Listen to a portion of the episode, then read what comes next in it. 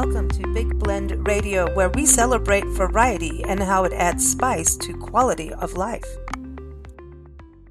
Monarch butterflies, they migrate from Canada and America down to Mexico every fall, every year. Hundreds of millions of them. It is one of those amazing natural wonders to experience. However, the monarch butterfly is threatened by habitat loss, not just in America, but also going into Mexico. And today, February 5th, 2024, we are celebrating Western Monarch Butterfly Day. And, you know, this is important to think about not just today, February 5th, 2024, but honestly, every day. These monarch butterflies are incredible. So they they you know fly south and then they come back home to the states and a little portion of Canada every spring, and we're getting ready for that. Um, but out, as I record this today, there's piles of snow outside. So I always think about them. How do they do this? Well, I went on to monarchwatch.org, and this is the incredible organization that created the Monarch Way Stations that really can get you to create a way station for monarchs to have the right food, shelter, water, etc., giving them a landing spot. And I, I was on their website, and Dr. Orley Arch, who know, known as Chip Taylor, uh, the founding director of Monarch Watch, uh, provided some interesting facts for us. The migration. So, yes, as I said, hundreds of millions of monarch butterflies migrate from eastern North America to Mexico each fall. They overwinter in the high elevation Oyamel fir forests of the transvolcanic range of central Mexico they are unable to survive freezing temperatures, and so those breeding in temperate regions must escape to moderate climates to reproduce the next season. Most of the monarchs joining the migration each fall are three to four generations removed from those that made the journey the previous year. The migration actually begins in mid August in the north and in September at the mid latitudes. And it progresses at a pace of 25 to 30 miles per day though individual butterflies often fly further during periods when conditions are favorable. Most monarchs originate from locations more than 1,500 linear miles from the overwintering sites. This is incredible. The duration of the migration appears to be two to two and a half months. Amazing. Think about these butterflies. The monarch breeding areas in eastern North America are recolonized by two generations of monarchs the overwintering butterflies that move north in the spring and their offspring, and then the latter reach maturity and begin flying north and northeast in late April, reaching the, nor- the northern limits, excuse me, the northern limits of milkweeds by mid-June. So milkweed is their food. This is a huge deal.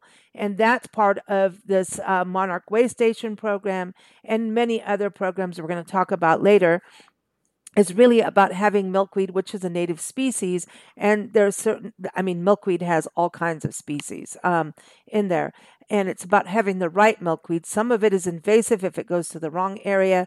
Uh, so anyway, we have a lot of resources in our show notes. So click on them. We have podcasts with gardening experts, and uh, we have a special podcast coming on uh, after I finish up these facts. So let's get back to it. Longevity. Migratory monarchs survive the winter in Mexico. Uh, those ones that, that go to Mexico are eight to nine months of age and may be the longest lived of all butterflies. Think of it. They only live eight to nine months, these poor babies. I want them to live forever. Um, in contrast, reproductive monarchs breeding during the summer months, they only live two to five weeks due to the high cost of reproduction. So, this is really, you know, you've got to think about their timing here. This is a short lifespan for these babies. Uh, monarch populations are measured as the number of hectares. One hectare is 2.47 acres um, of trees. So they're looking at the number of trees because they cluster in the trees in mid December of each year. Uh, the size of the population has varied from 2.19 to 18.2 hectares. Uh, hectares over the last two decades, averaging close to nine hectares in the 90s and between five to six hectares in this decade. So, the threats. That's the thing. That is why today is so important and that we look at conservation of them. During the breeding season, monarchs require milkweed plants upon which to rear their larvae and nectar sources to sustain the adults during reproduction.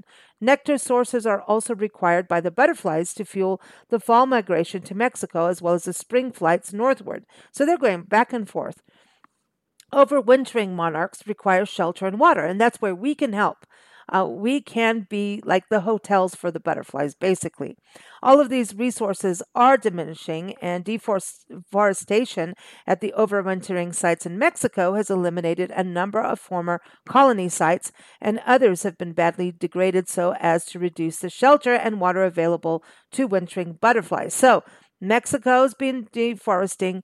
We have pesticides and all these things happening uh, that hurt the actual habitat for these butterflies. So that's again how we have to all work together.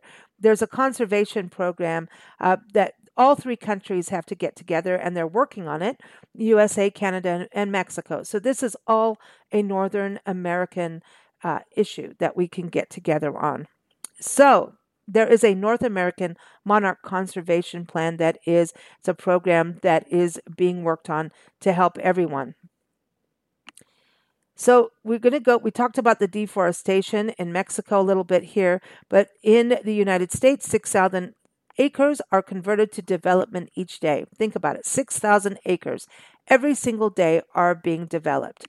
And that eliminates the milkweeds needed by the monarchs and the monarch larvae and the nectar sources required by the adult monarchs. So that's why planting milkweed and the native milkweed, the right milkweed in your area is so important. So, we're talking about conservation. So, at the end of this uh, segment, we're going to we went into our nature Big Blend Radio Nature Connection archives and we're going to re air our interview with Sara Dykman. She talks about her book, Bicycling with Butterflies My 10,201 Mile Journey Following the Monarch Migration. It recounts her inspirational ride alongside the monarchs as she follows unmapped roads in Michoacan, Mexico, through the United States and into Ontario, Canada, and back again to Mexico. And you can learn more. She's got a great organization. She's doing amazing things for monarch butterflies if you go to her website, beyondabook.org. And so all of that again is listed and linked in the show notes. I do want to thank our friend Margot Carrera, who's been a part of our Nature Connection shows. She's a fine art nature photographer, and I encourage you to go to her website, margotcarrera.etsy.com. All that again in the show notes. So when we look at conservation, it's about it, and you can become an actual monarch way station in your garden. So check out monarchwatch.org. They are incredible. You can do it um, in your backyard. If you're in a community garden, you can do it. Um, uh, we need to look at locally in our, our local parks, our community parks, our schools. I even know resorts that even are part of the Monarch Way Station. Um, Ventana Canyon up in uh, Tucson they really have this amazing desert botanical garden in their resort, and they are a monarch way station. A lot of botanical gardens are, are monarch way stations as well. So, what wherever we can do it, it's important. Um, National Wildlife Federation has a certified backyard wildlife uh, gardening for wildlife habitat program, and uh, a lot of bed and breakfasts do it we have podcasts on that where it's basically creating a pollinator garden. So in the show notes, I have some links to garden experts. Um, we've got Kim Eierman, uh, who's got the Pollinator Victory Garden, is her book. We've also got Nancy Lawson, the humane gardener. They're all about creating the ecosystems and bringing them back so they work in together, and that's bringing back the monarch butterflies as well. There's also Stephanie Rose uh, with the regenerative garden, and uh, recently we did an interview with Adrienne Edwards and Rachel Schleiger about their book, Firescaping Your Home A Manual for Readiness in Wildfire Country. We're talking about California, Colorado, all these wildfires that have been happening, especially in the West, even Canada. That affects our monarchs as well. But by planting the correct native species, your habitat will be more resilient to fires. So they talk about that in their book and on the interview, and they actually talk about milkweed as well. So there's that book as well as uh, for kids, Amy Stark uh, her book is The Fairy Godmother Who Helps the Monarch. So I've got links to everybody as well as Dr. Doug Tallamy. He took his book, Nature's Best Hope, and created one just for young readers where he encourages young readers to get out and use their backyard to create their own national park. So, in other words, you're going to create a garden together with your family and put in the native plants so you attract these species like monarch butterflies, hummingbirds, local birds. You know, the native plants are really the key thing but milkweed is huge for just about everybody. And milkweed really helps the monarchs. So, again, I, I think the most important resource out of everything is monarchwatch.org.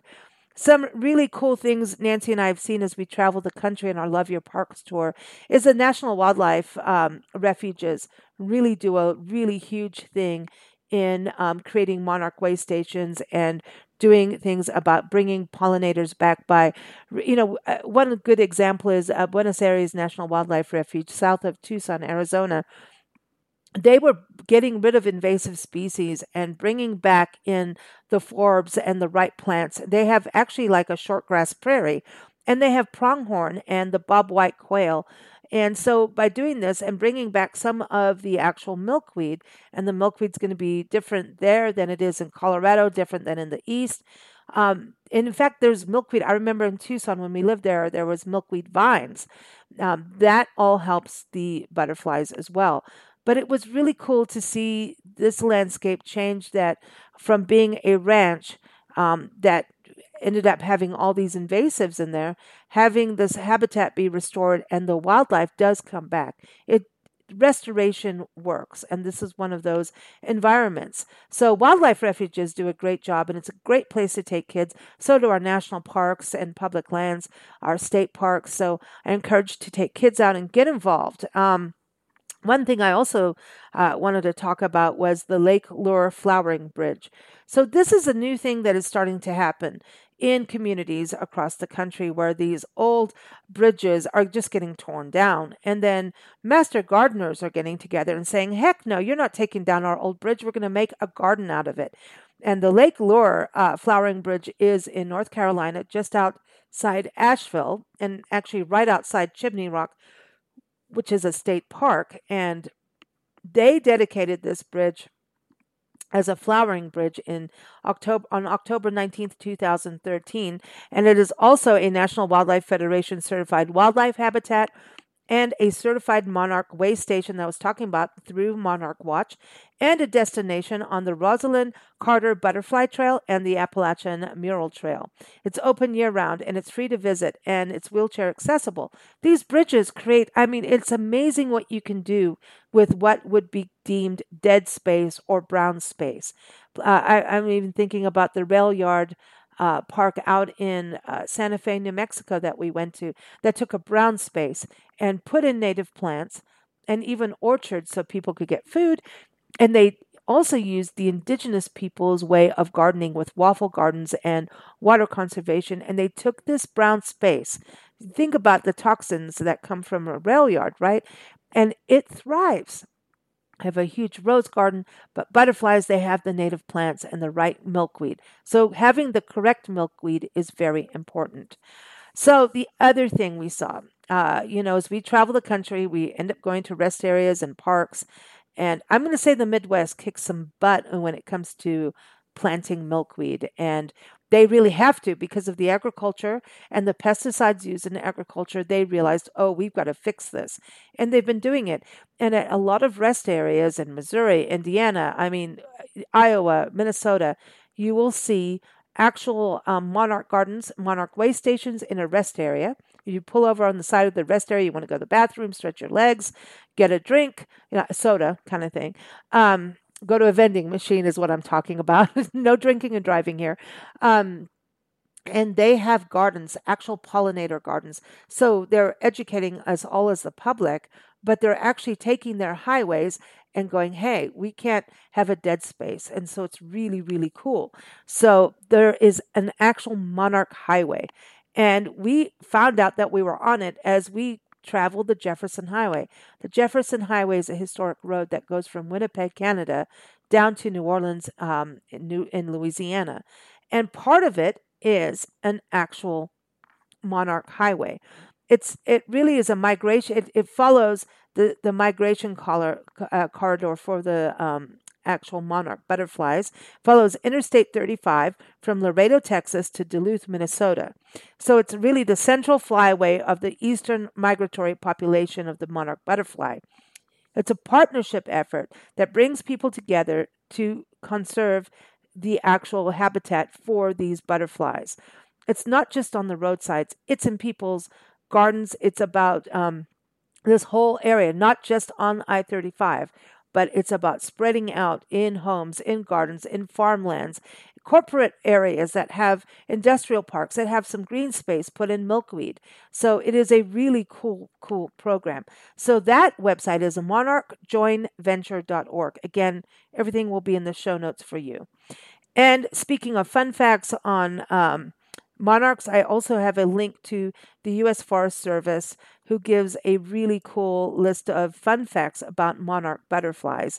Uh, they talk about, you know, the species. They talk about, like, you know, the, the locations of where you can find them. They tell you the difference between a monarch and a viceroy um, butterfly, which they look so similar that you may be thinking you're photographing a monarch and it will actually be a viceroy. They talk about what they eat, the wildflowers that they consume and enjoy. So I'm going to put that in the show notes too, especially for those of you who like to travel into national forest areas. Um, trees are a big deal for these. Uh, they like to cluster for the monarchs. So that's also a big deal. So Anyway, here we go. We're going to go into our interview with Sara Dykman, uh, talking about her book uh, and well, her adventures. Really, it's pretty amazing. Uh, when she her book "Bicycling with Butterflies" again, my ten thousand two hundred and one mile journey following the monarch migration. So take a listen to that. Again, everything is in the show notes. Thank you for joining us here on Big Blend Radio.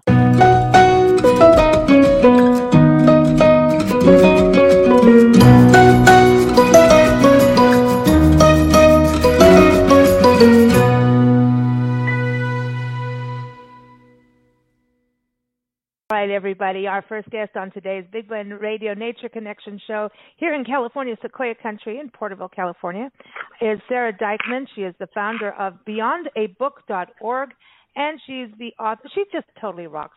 Uh, she's the author of Bicycling with Butterflies: My 10,201 Mile Journey Following the Monarch Migration. So, welcome, Sara. How are you? I'm doing great. Thanks for having me on today. Hey, we're excited about it. Nancy's been digging into your book and uh, telling telling me all these kinds of stories and tales, and um, so you know really connected with nature. But um, I think really also I just got to give a shout out. You, I mean, you've got so many accolades coming in. Jane Goodall, you got an email from Jane Goodall, like my hero. yes, that was. I uh, definitely jumped up and down when I got an email from her and her her little blurb expressing how how important we telling stories about the monarchs is is was just very oh that was a good email. That's awesome. That's that's a reason awesome. to celebrate. What mm-hmm. what led you to decide to get on a bicycle and you know and cycle the migration because that goes through mexico all the way up through the rockies? I mean that's quite a route. Uh, what led you to do that I love animals. In fact, when in your introduction you were talking about the Sierra, I spend most of my summers in the mountains counting tadpoles, and I've spent the last oh. five five summers or so um in in the Sierra counting counting tadpoles, and I start that back up in cool. in June. So I'm I'm super excited, but but I love animals, and I I think each animal has has a story to tell, and this the the way that we're going to give them voice and to get people excited about taking care of them is is to tell their stories.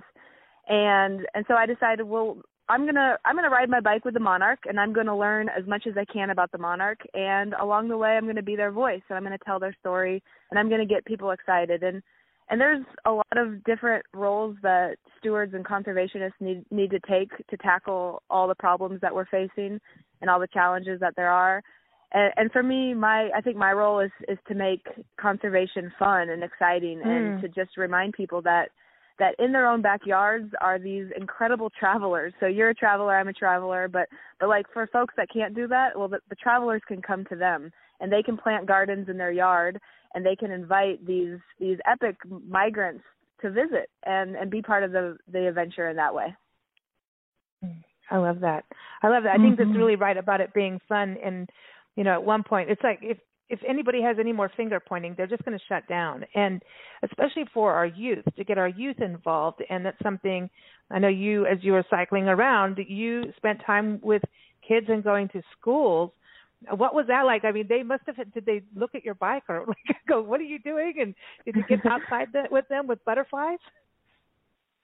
I did. I did all of the above. So I I've done other other adventures, and it was important to me to to share my experiences and my stories with kids because I feel so lucky that I can take the time to to do these things and I wanted to share with kids that like I'm a normal person and you don't have to be like the best or the brightest or the smartest or the bravest or any of that. You just need to like have an idea and and go with it. And so I actually mm-hmm. talked to almost 9,000 kids on my on my butterfly trip and I just love talking with kids. They're so excited about the world they are full of hope and possibility and mm. and they have the best questions. And I'm reminded of after one presentation this little girl came up to me and we're just like I'm I'm packing up my stuff. I'm putting my tent back in. I always would get my tent out and we'd see how many kids we could fit in it. I, mean, I think my record was like 15 kindergartners. um so it's like, look, my house is actually quite big. I can fit 15 of you in it. But this little girl came up to me after as I'm packing up, and she just looks at me and she just goes, "Is any of this real?" and I just loved it because that's what we need, right? Is we need to like show kids that like it doesn't have to be what you've heard of before. It doesn't have to be something that other people do. Like you just have to go do it your and and just because mm. it hasn't been done doesn't mean it, it's not possible. So oh, yeah, it is that. real. Yeah, it is. Well, also I think that right now, you know, the whole COVID thing, and you know, looking at climate change, I think there's fear for young kids. I think there's a scary element for them. It's like, what what's my life going to look like, you know? And to make it fun, it makes it attainable. When something's fun, you know you can go out and do it. You know, it's like, okay, let's let's rock this. You know, so I, I really I like that right. part that keeping it fun. Nancy, um, you really got into this. You're you've been giving me book reports like every five minutes. Well, there's so much in it, um, and I know all different. There's different butterflies, and they're probably all different as far as lifespan and what they eat. But it cleared up a lot of things. Things that I was taught, like I remember being taught that butterflies only live one to two days, and now I know mm. that that's not. Yeah, that's not true. And they only they they go from flower to flower to flower. And maybe that's not so true either. Like it seems to me that the um yeah the monarchs really really just want milkweed. They don't really want any other plants. Is that so well, part of that's it's partially so. So the the monarch females when they are looking for plants to lay their eggs on. They are exclusively looking for milkweed. And for folks that don't know, milkweed is the only plant that the monarch caterpillar can eat. And they are it's a it's a to, it's a plant that's toxic to most herbivores, mm. and it has like this milky latex sap that's really sticky. But yeah. the monarchs have adapted to be able to eat the the milkweed and actually sequester the toxic chemicals in their body thus rendering them toxic. And that's why monarchs are bright orange. It's warning pre- potential predators, hey, I'm not a tasty meal. You should avoid mm. me. Leave me alone. But the the monarch adults, they they are actually looking for lots of flowers for nectar. Mm. So they're pretty they're pretty opportunistic and and they'll they'll nectar on on any flowers they get and that's especially important on the fall migration so if you live on the route of the monarch in the fall having all they're not laying eggs in the fall, but they are trying to fuel up. And they and monarchs are one of the few migrants that arrives to their destination fatter than when they start. And and that's because as they're traveling south to to Mexico to the forest, they're eating as much as they are excuse me, they're drinking as much nectar as they can. And then they get to Mexico and it's just this such this am- amazing phenomenon. They'll actually cluster in the branches of the trees in Mexico at about 10,000 feet above sea level, where it's pretty cold. Because they're cold-blooded, they'll remain inactive, and they'll actually live off their fat reserves for most of the winter. So wow. it's, there's just all these little secrets, and you know, it's like one of the things is like the more I pedaled with them, the more I learned about them, just the more amazed I was, and the, and the more I fell in love with the monarch. Oh, it's interesting when you talk about migration. When I remember driving from Tucson, I was, going to Joshua Tree, yeah, and I was taking more of the roads that are closer to the border areas and uh, it's it's really beautiful. It's actually following the Juan Bautista de Anza National Historic Trail on these uh, areas, and there was a caterpillar migration. They were crossing over the road everywhere, and I was like, "This is amazing." I was filming them. I'm like, "They're just they're all on this." I didn't know caterpillars did that. I, I see it with tarantulas and you know other you know cool bugs, but I did not know caterpillars did that. Well, that's something that you you notice things like that, especially when you're on a bike or when you're walking, because you have yeah. to really slow down. And I what I noticed on my bike tour is that I every, so every species is a little different, right? And I would notice certain caterpillars were always crossing the road. Like I would always was noticing like the tent caterpillars crossing the road. But on my entire 10,000 mile trip, I only saw two monarch caterpillars crossing the road, and and I think oh. what it is is monarch monarchs will feed on milkweed and then they will leave the milkweed to find a spot to to make their chrysalis. I hmm. don't think they're on the move quite like other species, and so I love that. I love how you get to know animals by just really paying attention. and And I saw so many monarch caterpillars. Like I got so good at it. I not to brag, but I could like spot a monarch caterpillar going 10 miles an hour. I'd often look for like on the milkweed, wherever the monarch will chew, there'll be like that white latex sap will kind of ooze out, and it'll form these like horseshoe-shaped white marks on the hmm. milkweed. And I'd see one of those, and I'd slam on my brakes, and then I'd dive into the into the the ditches. And there's just there's so much happening along the roads, and I think, like you said, like making those observations is really just kind of connects you to the world, and it leaves you with a lot more questions than answers. I know it's so cool. When we did our trip into Sequoia National Park uh, the other day, we went with the naturalist uh, Rebecca uh, Jones, and she she was awesome because we had we were just taking it really slow through the giant forest, and that way we could see all the bugs. And the first thing we did see was a caterpillar. Actually, it was like. I love them. It was so cool. They they was like do do do do do. Anyway, through the bushes, you know. And I I'm I'm like that about spiders, all of it. I want to I want I'm into the bug world because I think that they're um, often feared. Butterflies are like, oh, they're pretty, you know, that's great. But I think we've got to look at how important these species are.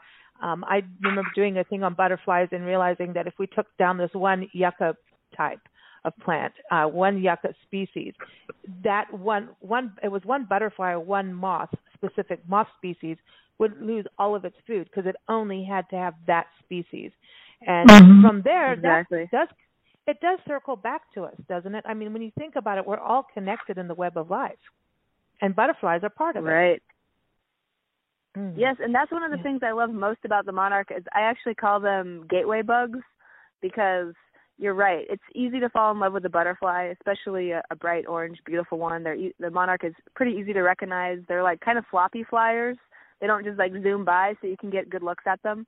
But what I noticed is that you fall in love with the adult and then you're like, oh, I want to learn more. So you learn about the caterpillars. So you really start getting in the weeds and you're crawling mm. around and you discover not just the caterpillars, but you discover the spiders. And I think when you really start to look, I always say people look but they don't see. When you start to really look and actually see all the creatures, you see their beauty.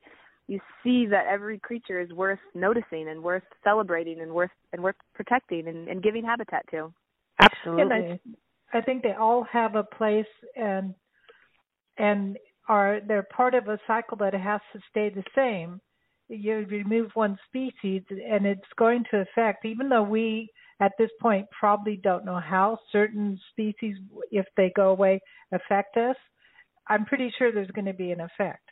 You know, we just of haven't course, exactly. studied yeah we haven't studied long enough for all of the species to know what the effect really is going to be Yes, yes.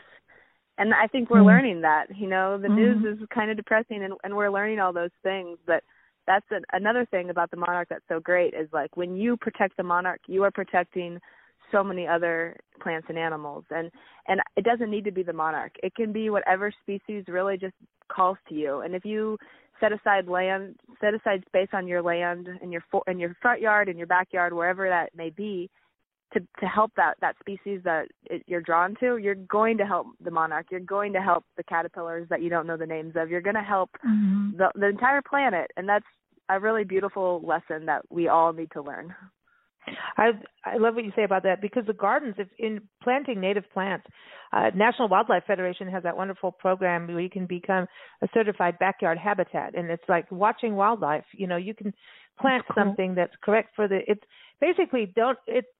We need to look at our backyards as not being part of the dead zone. You know, we we look at dead zones in the ocean, but we're doing it by sometimes planting the wrong plants or um, you know having water sources for um, you know put put you can put um like sponges and water together and and butterflies will come in puddles you know there's all kinds of cool things you can do in your backyard and they're so nice to watch birds everybody will come in and you'll have a whole ecosystem it's something we've noticed and i know Sara that you hang out in rest areas and wildlife refuges like we do and um some of the rest areas i i want to start a map of rest areas across the country because some of them have got memorials, but some of them there seems to be some program where they're doing pollinator gardens at these at these rest areas, which I think is pretty cool because when you get these big highways and everything, a lot of the land just gets ruined on the side of the road of the highways.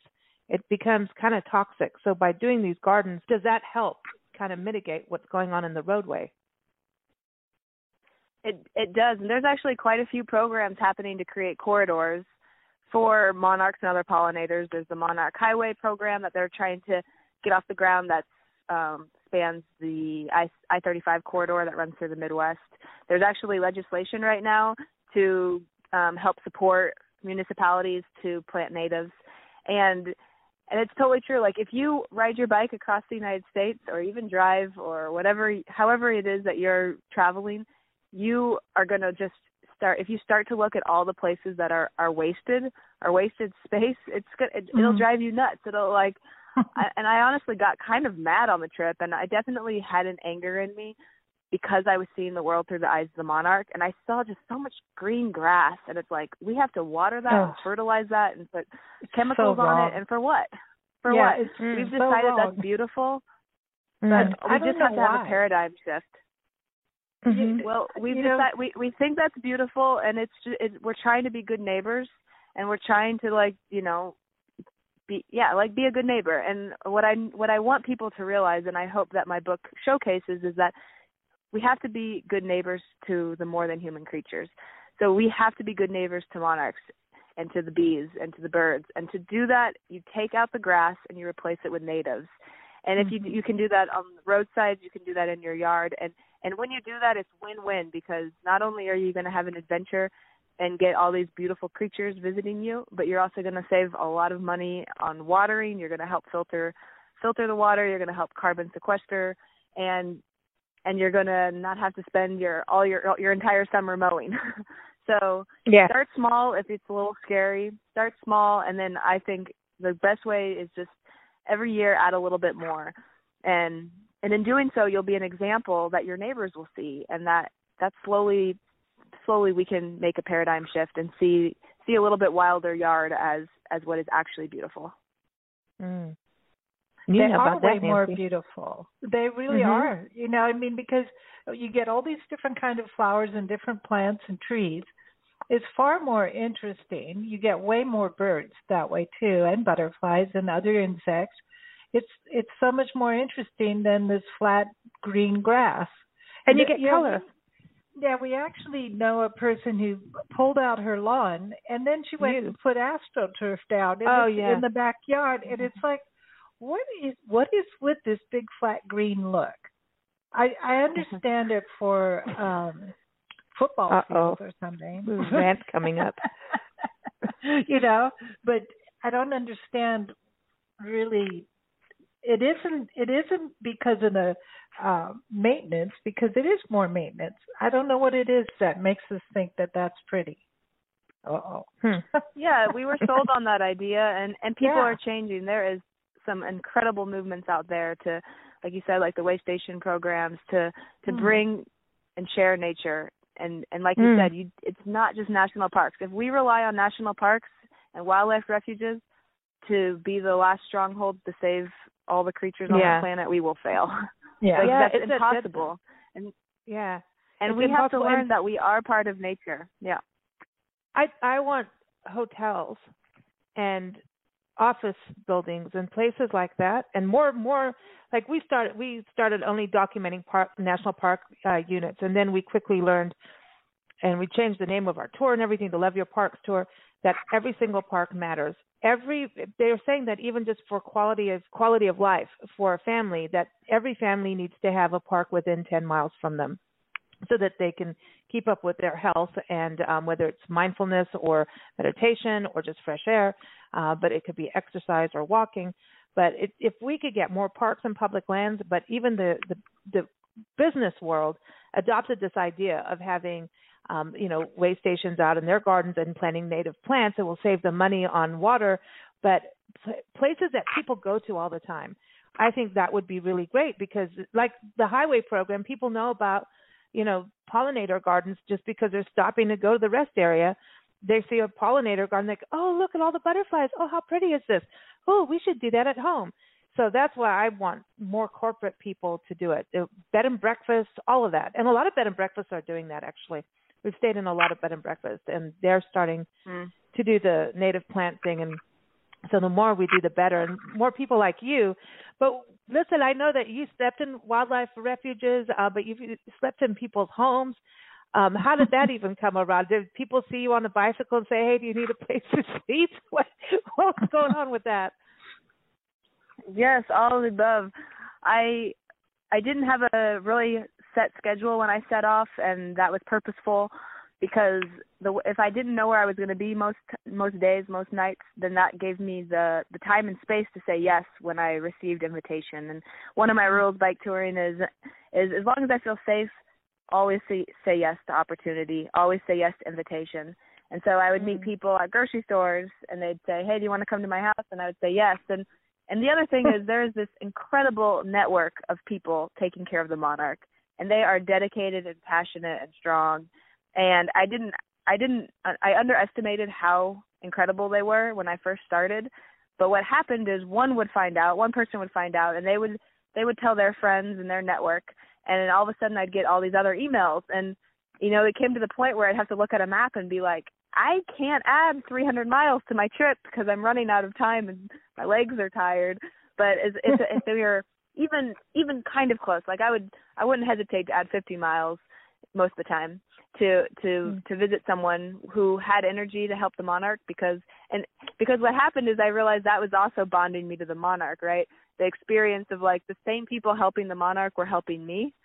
And in mm. that way our trips were really similar.